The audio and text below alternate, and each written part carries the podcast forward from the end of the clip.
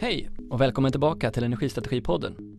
Här utforskar vi energimarknadens utveckling genom ögonen på de aktörer som är mitt i den. Jag som delar intresset för bättre förståelse heter Niklas Sigholm.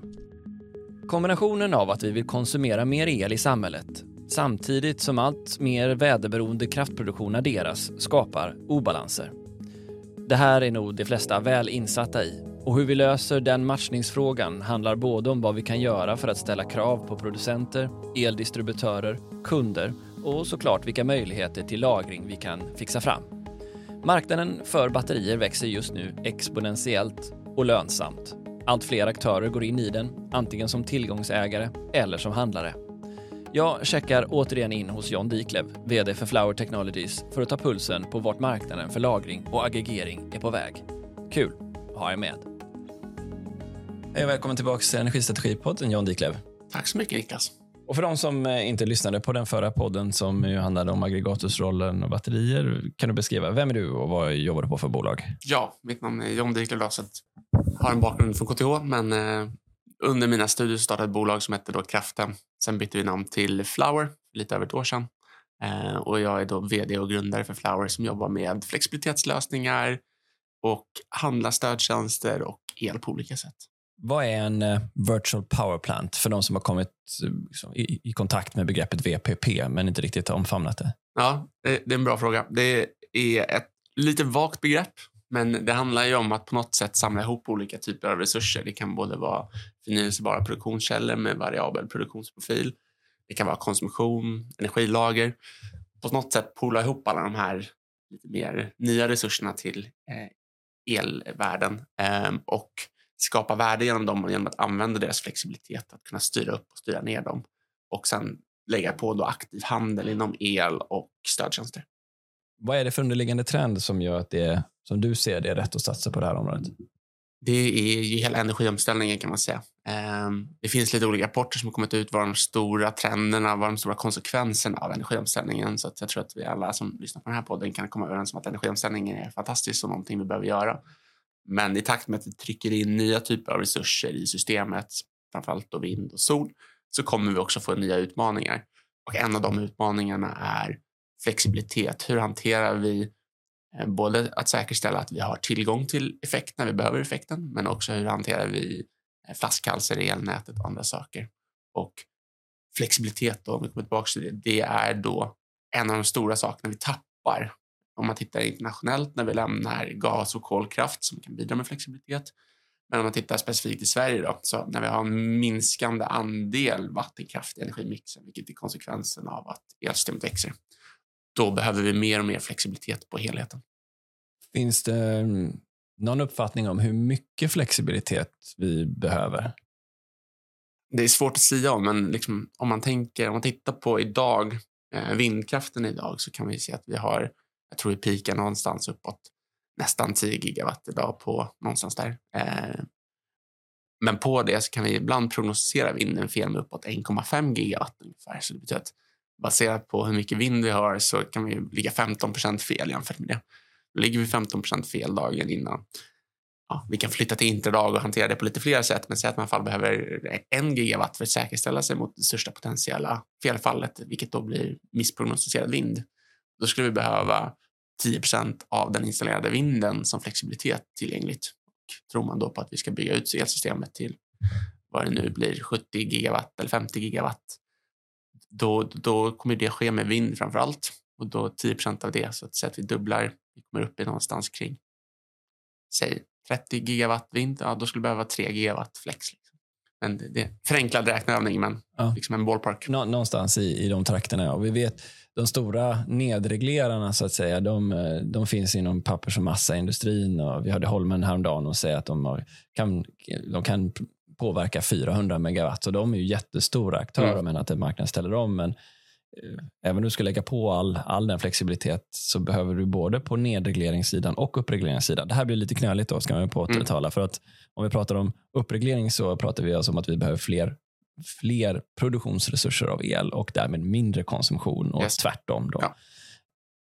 Finns det några länder som eh, går före här? Absolut, det gör det. Eh, framförallt om man tittar på det som du nämnde lite snabbt i början, energilagersidan som också blir en viktig del i, i det här. Så att man kan titta på energilager som egentligen, liksom, ur vårt perspektiv, ren flexibilitet som man kan göra. Det finns bara där för att tillhandahålla flexibilitet till systemet. Ehm, tittar vi då på till exempel Storbritannien så har de kommit långt, långt före Sverige och resten av Europa. Tittar vi USA så har framförallt Kalifornien och Texas kommit extremt långt. Så Texas som exempel har 7 gigawatt eh, energilager färdigbyggt eller under konstruktion just nu. Um, och jämfört med Sverige som jag tror vi har runt 40-50 megawatt för kvalificerat på Svenska kraftnät stödtjänstmarknader så är det liksom ja, det är nästan 100 gånger mer. Mm. Um, så att de har kommit väldigt långt. Sen så finns det vissa länder som Australien, Kina har kommit hyfsat långt också, men på ett helt annat sätt. Men jämförbara marknader så kanske är då Storbritannien, Texas, Kalifornien. Vad händer med en sån marknad som England då, när, när det kommer in mycket mer flexibla assets? Ser ni någon strukturell förändring? Ja, det, det, för att någonstans här blir det hönan och ägget också. Hur, hur, hur, hur fångar man värdet från flexibilitet från de resurser som finns? Tittar vi på Storbritannien så, så har faktiskt priserna på stödtjänsterna inte liksom anmärkningsvärt droppat eller något sånt där, utan det som händer är att man hittar alternativa värdeströmmar i takt med att de här energilagren börjar etableras på marknaden. Ehm, så de har kommit väldigt långt. Nu är de inte del av EU-reglering och sådär, men de har kommit väldigt långt med nättjänster. De menar inte till Svenska kraftnät eller till solnivån National Grid i Storbritannien fall, utan nättjänster till att hantera flaskhalsar, eh, spänningsreglering och andra saker. Eh, och den marknaden är den som växer snabbast i Storbritannien. Eh, så tittar man där så tror jag att den är uppe i nästan 200, lite över 200 miljoner pund och växer med 30-40 procent per år. Just för att helt plötsligt börjar de här tillgångarna finnas i elsystemet. Och då börjar, då börjar man bli kreativ med vad kan vi göra med de här? Eh, men marknaderna, om vi tittar på de andra länderna, de kommer efter tillgångarna byggs, eh, en del av dem. Så att, eh, i takt med att vi bygger ut energilager i Sverige också så kommer vi bli mer kreativa i vad vi kan göra med den här infrastrukturen som finns på plats. Det låter också som att en del av de värdena som du beskriver nu är, om man nu tänker som exemplet hantera lokala flaskhalsar, är lokala med mer lokala frågor än det vi idag tänker när vi tänker stödmarknaden som är i huvudsak någonting som SVK köper nationellt. Mm, stämmer, stämmer. Så att, eh, och det är där det blir... Man, eftersom man inte jobbat med de här tillgångarna förut så förstår man kanske inte riktigt värdet i att ha ett energilager lokalt. eller sånt där. Men när man väl har det där, då är det rätt enkelt att börja säga men då är vi villiga att fundera på vad vi kan göra med det. Då kan vi börja köpa upp tjänster från det. Eh, och där ser, man, ser vi liksom lite olika vilja och inställning till energilager runt om de svenska elnäten. Och det kanske känns som någonting som är läskigt, men i slutändan så har man ju faktiskt bara fått en ny tillgång till elnätet som man kan själv jobba med och själv köpa tjänster från för att förbättra driften liksom, av ett elnät. Om man tänker det här som eh, tre olika del, eh, delströmmar i marknaden. Den som är då bäst, som är nätbatterier. Den som är mer mot industrier eller kommersiella fastigheter och den som är mot hushåll eller mindre konsumenter. Hur tänker ni kring de här tre olika? Är ni de alla tre eller och utvecklas de lika snabbt? Eh, kan du säga någonting om hur marknaden ser ut där? Jag skulle säga att eh, som mycket så finns det ju många early adopters som vågar ta risk och sånt där i villamarknaden. Alltså privatpersoner som tycker det är intressant, kanske vill öka sin egen konsumtion av solel och sånt där. Um, men där vi ser absolut snabbast tillväxt idag skulle jag säga är i den liksom BESS, utility scale, de riktigt stora batterierna. Där kommer vi från nästan noll till väldigt mycket nu snabbt och där har funnits ett eh, väldigt stort intresse för rätt många aktörer att komma in i den marknaden. Um, så att både procentuellt och i absoluta tal så växer den snabbast. Mm, jag såg Men, en prognos på 40 megawatt som sagt förra året, 112 megawatt i år om jag minns rätt och så var det mycket mer nästa år. Då. Ja, det låter väl ungefär liksom, som min bild också. En, en tredubblingstakt. Ja, och där ligger väl kanske på residential också, jag vet inte. Men eh, där finns det ju grön teknikbidraget som man får lite stöd om du har energilager i samband med solceller hemma hos dig och så där vilket har gjort att efterfrågan har ökat snabbt. Eh, folk gillar bidrag. Så att... Mm. Ni är ett, ett svenskt bolag som i, i, natur, av naturliga skäl då också tittar på den svenska marknaden kanske först. Men hur ser det ut med den europeiska marknaden för er? Har ni expansionsplaner? Eller liksom, hur ser det ut? Ja, absolut. Så vi är redan verksamma i flera andra europeiska länder, framför allt kring bästa storskaliga energilager. Um, Och liksom fundamentalt, om man kommer tillbaka till utmaningen där energiskiftet, så vi kommer från olika system, men liksom, vi närmar oss mer snarlika system i sol och vind och då behöver energilager. Så att utmaningarna är, är snarlika. Hur man skapar lönsamhet och så är lite olika för att alla marknader ser inte exakt likadana ut. Det är olika regelverk och så där. Men fundamentalt så behövs det flexibilitet överallt. Ja, för jag tänker högt här nu, för om du sa att det kanske in the ballpark behövs någonstans mellan 2,5 och 3 gigawatt med ett fullt utbyggt förnyelsebart system med mycket vind, så läste jag att det behövdes någon rapport som sa att det behövdes 30 gigawatt i Europa. Nu verkar ju en väldigt konservativ bedömning då. Mm. Hur mycket batterier som behövs i Europa för att hantera flexibiliteten. Mm. Det, det, det, det, skulle jag tro. det är min, min enkla gissning. Men Kanske tio tittar, man, tittar man i Texas som är ett 70-80 megawatts, nej, gigawatt system, förlåt. De är uppe på 7 gigawatt energilager. De är på 10 procent av hela energiproduktionen ligger de med energilager nu. Um, så att det, det, finns ett behov eh, och de använder det både för congestion management, alltså flaskhalsar i elnätet och stödtjänster och elhandel. Och börjar man titta på hela spektrat där och så tänker man ett batteri, ett energilager stort också heller kan ju inte göra allting samtidigt utan ska du ha energilager för att täcka alla de här så det liksom räkneexemplet jag gav tidigare var egentligen bara för att hantera vind också eh, och liksom felprognoser i vind. Man har energilager som då också sprids ut på att hantera congestion management, på att göra elhandel. Då är inte alla tillgängliga till att hantera liksom, felprognoser i vind heller. Så att, eh, bara från det vi har sett redan så, så tror jag att det man har pratat om tidigare så har man underskattat behovet av hur mycket energilager vi behöver i takt med att vi går över till en högre och högre andel vind och sol i energimixen. Det är ju en allra högsta grad internationell marknad du beskriver här. Är det det som du bedömer det? Ja, marknaderna är ju när du väl har ett energilager på plats är de inte internationella utan då är det oftast väldigt lokalt eller nationellt kanske. Men eh, behovet internationellt och tittar man på om man upphandlar någon som ska bygga energis, eller energilager åt det, sånt där, det är en internationell marknad. Det är, de slåss globalt, de spelarna som gör det. Eh, så att, den, den, har element av både väldigt lokalt och där man måste lösa här och väldigt precis här problem till att det är en omställning som behöver ske. För just eftersom det är en konsekvens av, av energiomställningen i stort. Ja, du nämner här att det oftast är väldigt lokala marknader som man använder de flexibla resurserna till, i alla fall nationella sådana. Men det finns också tendenser eller utvecklingar som, som pekar på att du kan använda batterier över nationsgränser också mm. för att agera. Ja, som, jag vet inte riktigt hur det skulle funka, men är, är det dit vi är på väg tror du? Ja, tittar man på, på, på de större systemen som till exempel Europa, de vill bygga ett supergrid Ehm, och där har du då projekt som till exempel Marie och Picasso från TSO-nivåer, vilket handlar om att egentligen flytta då olika typer av stödtjänster så att man kan sälja det i Norge, Sverige och leverera det till eh, södra Italien egentligen där ett behov kanske har uppstått. Ehm, för att göra det behöver man reservera kapacitet i överföringen.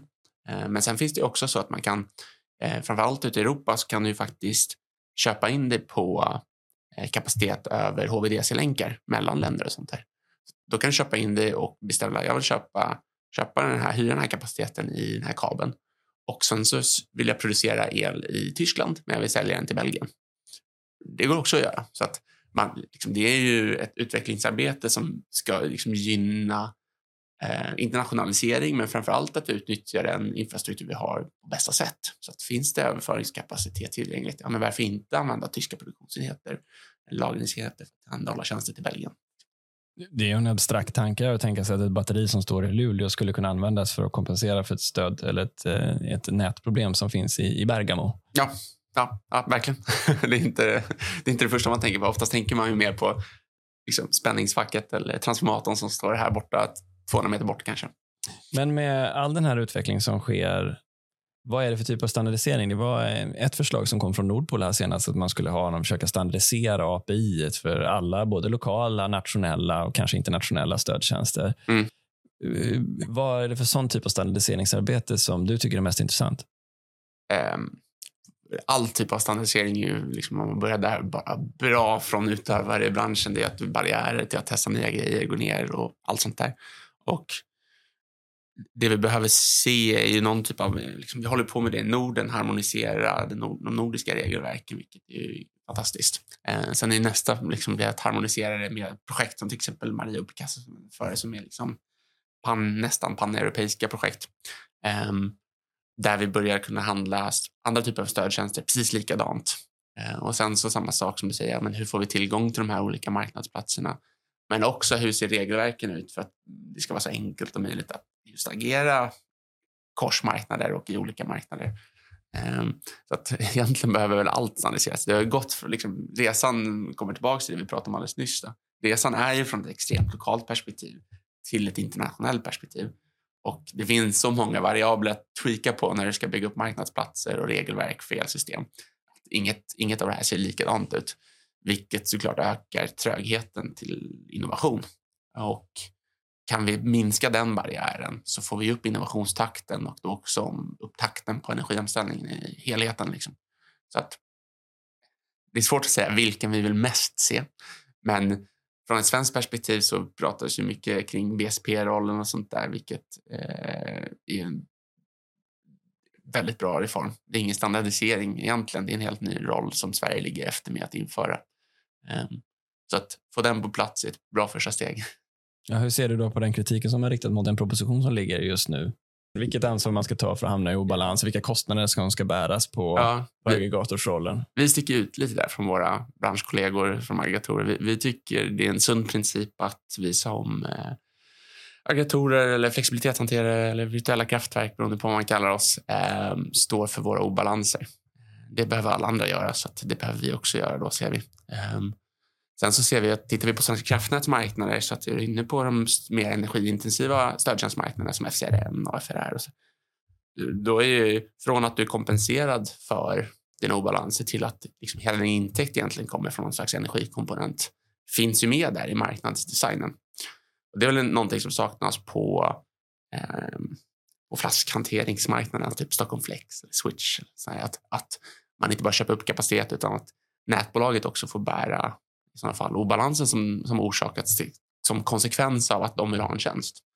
Ehm, för då flyttar man egentligen problematiken från att vi kan orsaka obalanser för BRPs, för det är inte heller en hållbar marknadssituation när det ska vara så. Så att eh, vi, tycker, vi tycker, tycker det är rimligt att vi ska bära obalanskostnader. Med, om vi passar just regleringssidan ett tag och så gå tillbaka till den här frågan om att eh, en större harmonisering sker och möjligheten till att hämta värde ur marknaden kan ske på allt fler olika sätt. Så leder det ju också till en fråga om, vilket jag tror många tycker är svårt just med att samarbeta med aggregatorer, att förstå hur och var och när och vem hämtar vilket värde ur marknaden. Speciellt om man ska handla upp en sådan tjänst. Mm. Hur ska man se på det? Nej, men det är rätt svårt, framförallt om man lämnar att man bara ska tillhandahålla en tjänst. Eh, för att om vi bara tillhandahåller en tjänst så blir bokföringen inte speciellt komplicerad. Men vi håller på att göra om hela vårt bokföringssystem kan jag säga, liksom i vår plattform. Vi har ju ett antal tusen tillgångar i vår portfölj. Eh, men varje månad så är det nästan en miljard datapunkter vi ska liksom processa för att bara göra bokföringen. För att det handlar ju om att titta på vem var tillgänglig när, hur mycket, vad har vi sålt det för? Eh, och det är ofta en fråga vi får från våra kunder, men hur ser det här ut? Och då kan man liksom, ja, det är rätt det är rätt mycket data som ska processas eh, för att det här ska bli rättvist.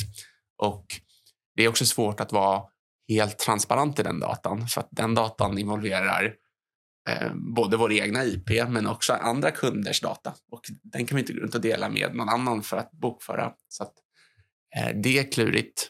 Eh, men principiellt så delar vi jättegärna med oss principerna för bakom hur det här sker. Men komplexitet den gör att det finns en barriär till att vara 100% transparent. Um, vilket såklart orsakar oro och sånt där som man liksom, liksom transparensen får liksom motverka. Uh, men det är en utmaning um, utan ett tydligt svar på det. ja, för jag, jag, tänker att om, om det hela tog sin begynnelse i någon form av FCD-marknad, upp och ner då, en Ja. Så utvecklas det här till att bli en marknad till, en marknad till, en marknad till. En marknad. Plötsligt sitter du kanske på en uppsjö av jag vet inte, dussintals ja. potentiella marknader för alla de, alla de assets eller tillgångar som ingår i, i den flexibla, säga, styrbara resursen. Ja.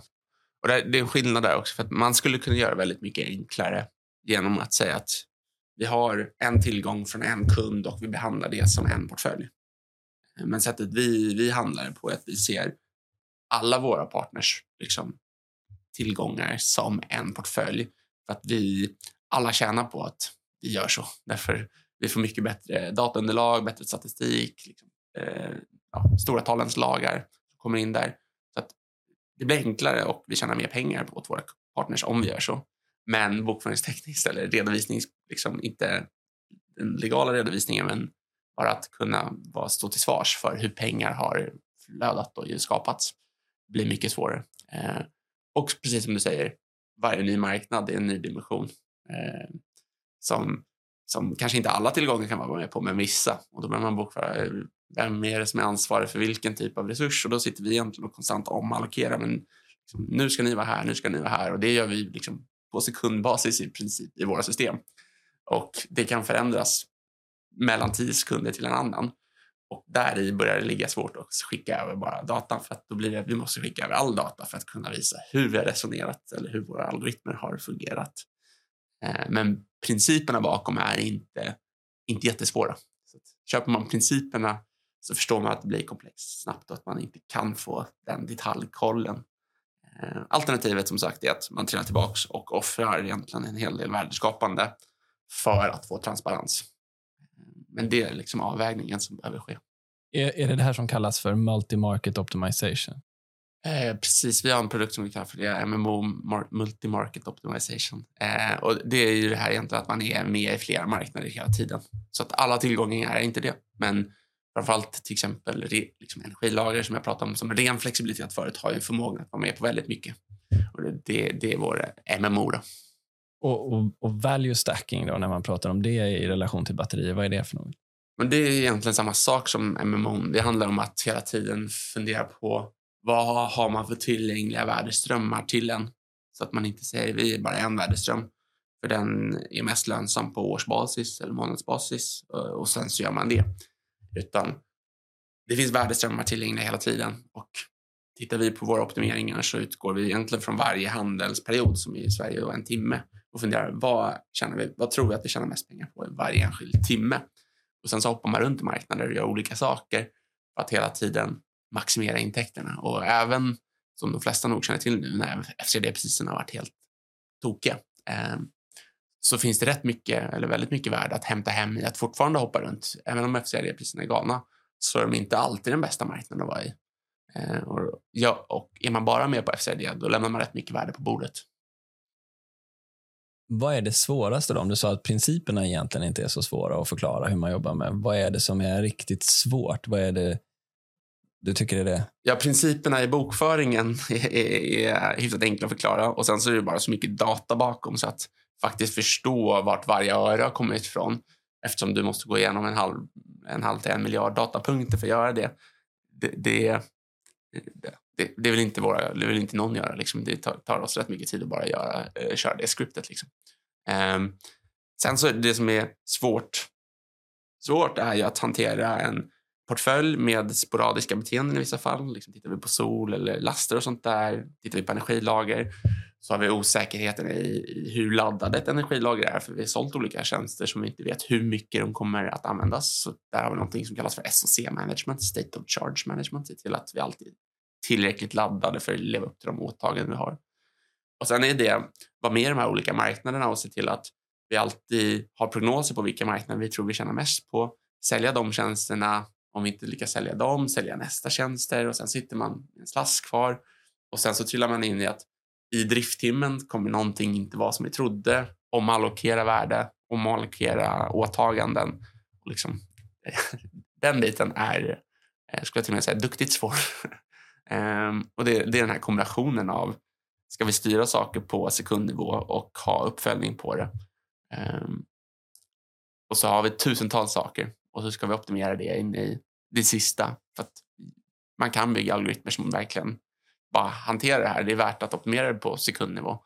Ehm, det, det, är svårt. vad, vad är det ni bygger för typ av organisation för att klara av det här? Vad är det för typer av kompetenser som är centrala för er?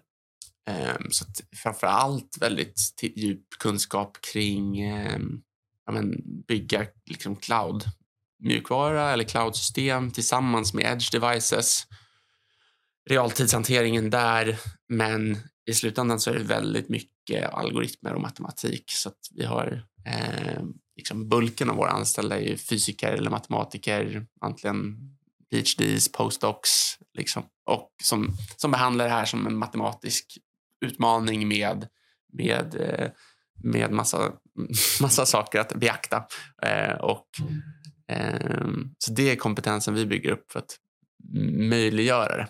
Eh, så extremt, extremt nördigt gäng på kontoret som liksom vi har suttit i möten någon gång när vi har fått, fått från en TCO att de hade de sju mest insatta människorna de någonsin träffat i stödtjänstmarknaden.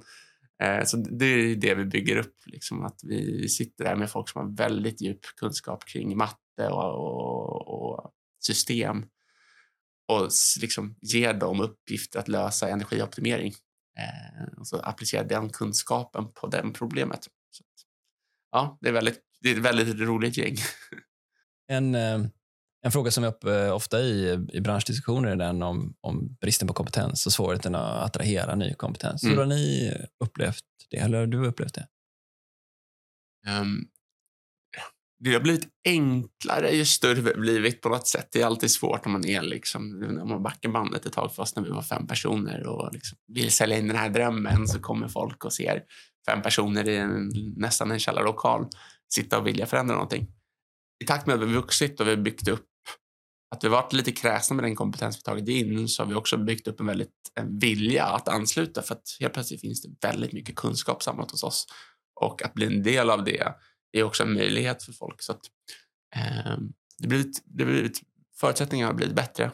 Och sen så har vi inte, eh, lite okonventionellt kanske, men de flesta hos oss har ju ingen bakgrund inom energi. Utan som jag sa tidigare, de har bakgrund inom matematik, fysik och data.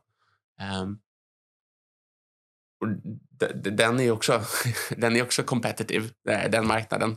Men eh, det, då går man in i ett annat liksom, fack. Och hittar man de människorna och kan ge dem dels riktigt komplexa problem, eh, en trevlig liksom, jobbatmosfär, eh, givande kollegor som också är extremt kompetenta och försöker lösa tillsammans då sen väldigt reella eh, samhällsproblem så har man en kombination för att attrahera talang. Tror jag. Om vi går över på frågan om, om att få tag i batterierna. Då. Mm. Så Ja, det händer, dels händer det väldigt mycket på batterimarknaden, men också är det litiumjon. Vi är väldigt beroende av Kina för de insatsvarorna. Det är det som kallas för eh, lithium iron phosphate, alltså mer järnbatterier kommer också bli en större del av den amerikanska marknaden. Ehm, det är inte en tudelad fråga här, om, vi, du kan få separera den om du vill. Det ena är hur, hur ser det ut med tillgången när det gäller att, att få tag i, i batterier som möter de kraven som ni har? Och ser du utvecklingen av tekniken av dem? Eller teknikvalen i dem? Tittar man på storskaliga energilager eller även hem, ja, mer på storskaliga energilager så är idag fortfarande den största flaskhalsen transformatorer. Så det, det, tar längre tid att beställa en transformator än vad det tar att beställa battericeller. Eh, sen så eh, med att jag bara har läst rapporterna och sett liksom att det finns inte tillräckligt mycket eh, insatsvaror för att täcka det prognostiserade behovet i den takt vi utvinner de insatsvarorna idag. Vi har en flaska till litium. Ja, exakt. Um, så finns det en utmaning där i. Um, vi har sett i takt med att inflationen under hösten förra året och även, även våren så gick priserna upp en hel del med tanke på att insatsvarorna gick upp. Det har stabiliserats eller till och med reverserats lite grann nu igen. Eh, men insatsvarorna är extremt styrande i priset på systemen. Eh, så att där är frågan, vad ser vi i framtiden? Ja, vi, vi, vi får ingenting från leverantörerna som säger att systemen ska bli avsevärt mycket bättre i framtiden. Å andra sidan, det hade inte varit jättesmart för dem att säga det till oss, för då kanske liksom sitter man och skjuter på investeringarna istället. Um, men kostnadsmässigt så, så priserna går upp och ner. De lär väl gå ner över tid, men en stor del av kostnaden är inte, som man kanske tror, bara battericellerna i de här större systemen. Eh, utan det kanske är beroende på hur stora system du bygger och så där. Men så är det väl allt från liksom 10 till 30 procent av kostnaden kanske. Sånt där. Ehm, det är mer logistiken, ingenjörsvetenskapen och sånt där som kanske behöver industrialiseras och det finns lite marginalpress. Men saker som typ transformatorer, Eh, det är inte en ny grej. Där finns nog inte jättemycket liksom, marginal, bara att bli mer innovativ i hur man gör det.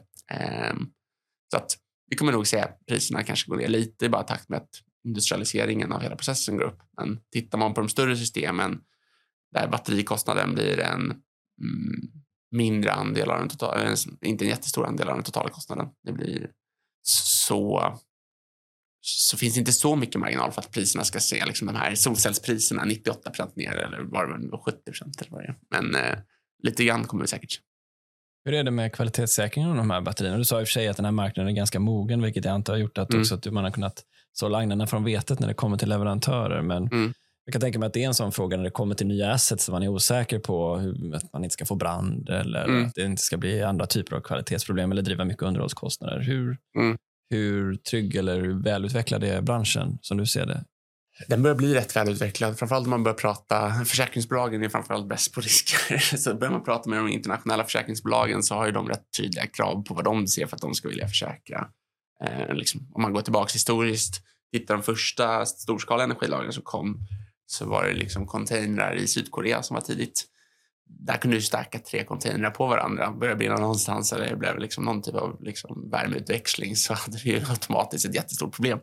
Så att lite bara sunt förnuft har man börjat introducera. Eh, och så börjar man ju mer jobba med att dela upp parkerna så att om det sker en så här termisk rusning så ska det kanske inte ens påverka mer än liksom, ett rack i hela systemet. Sen ska jag tillägga att det, det, det, är inte så vanligt att de brinner. Det, det, är inte, det är inte, försäkringarna är inte lite dyra i, i den aspekten att liksom varannat system ska brinna ner inom några år. Men där ser man också en mognadsgrad, tycker jag, mer och mer på, på garantierna man får från leverantörerna också. Vad de vågar lova. Eh, så är ju battericellerna eh, får oftast längre garantier på en växellykta till exempel. Så att, eh, eh även där har man ju sett en, liksom, en, det är någon slags månadstecken på att de vågar ge långa garantier både på degradering men också på rent liksom, fabriksgarantier. Vilken typ av hårdvara behöver ni integrera in i batterierna för att kunna erbjuda era tjänster?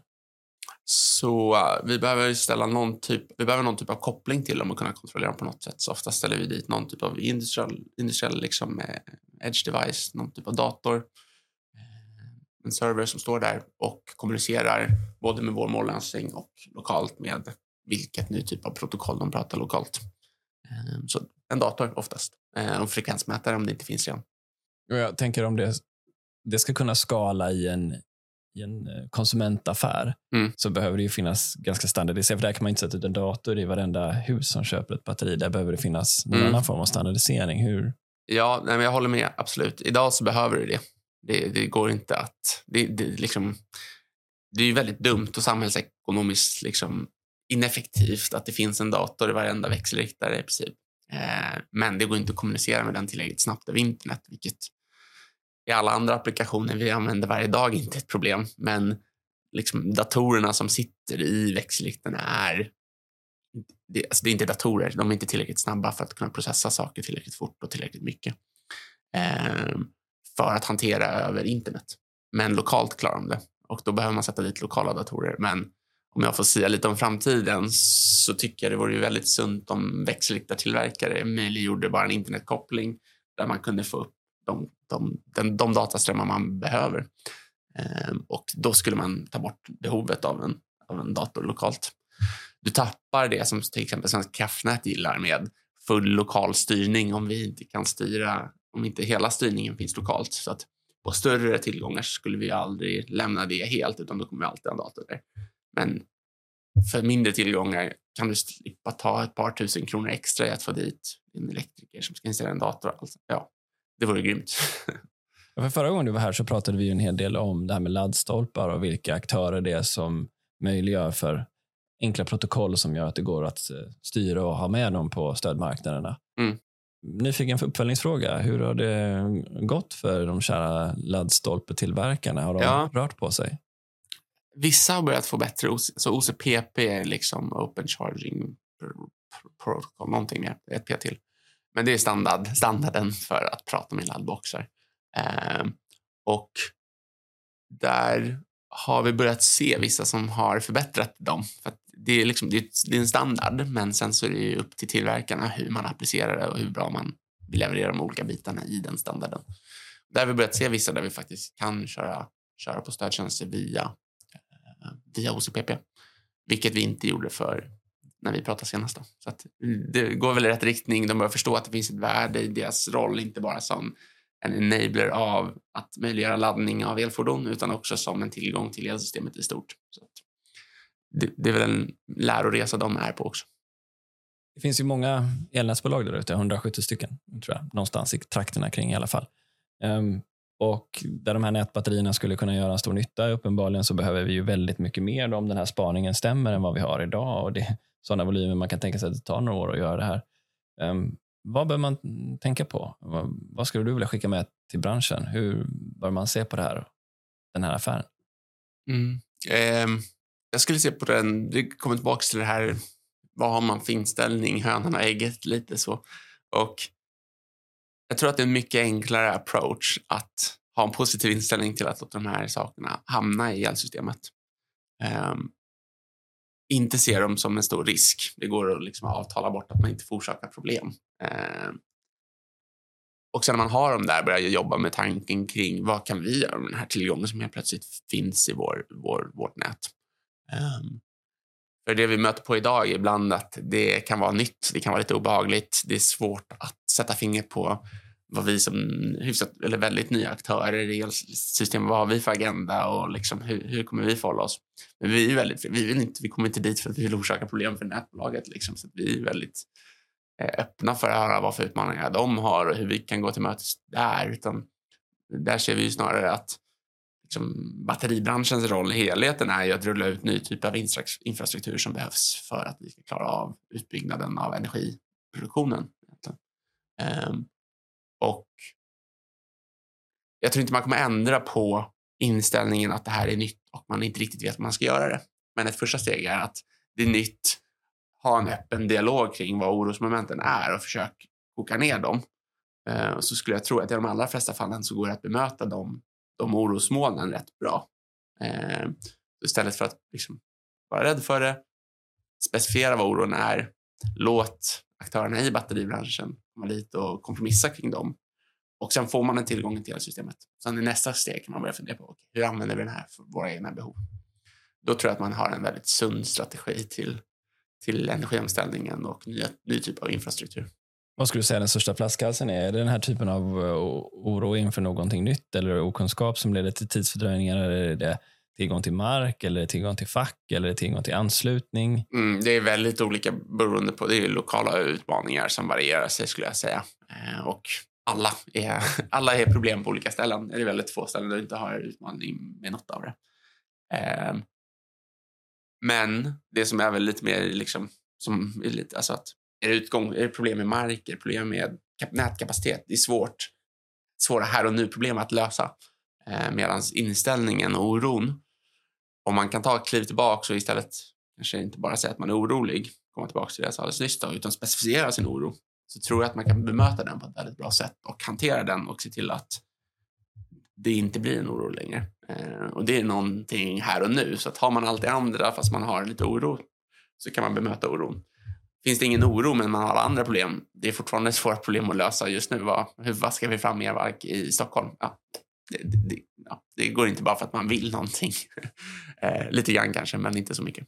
Ska du få en avslutande spaningsuppgift här då? Okay. Hur tror du den här marknaden utvecklas? Vad har vi för energisystem 2030? Då har vi sex och ett halvt år bort, eller lite drygt sex och ett halvt år bort. Mm.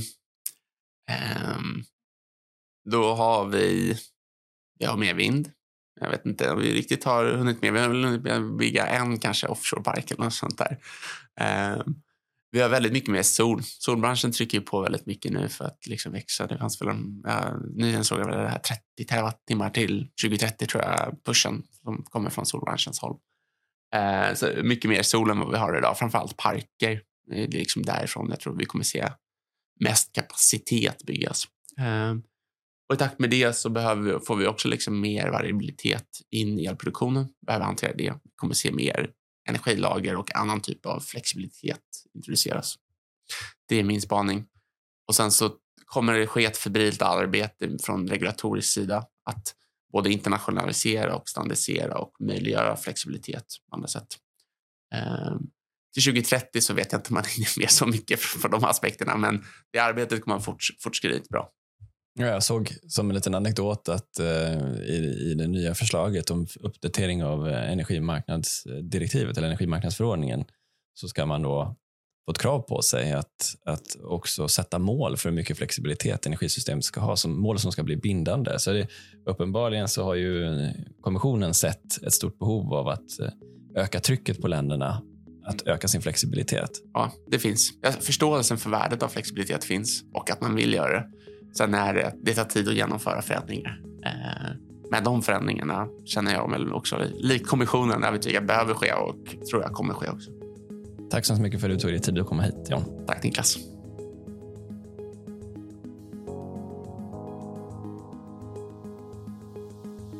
Samtidigt som både räntan och elpriser går upp sjunker fastighetsvärdena. Läget i fastighetsbranschen är stormig. Vilket läge befinner de sig i och hur tänker de kring sin roll i det framtida energisystemet? Vi frågade en av de stora aktörerna inom fastighetstransaktioner och förvaltning just det. Och det hade mycket att säga. Men mer om det nästa vecka. Ha det så fint tills dess.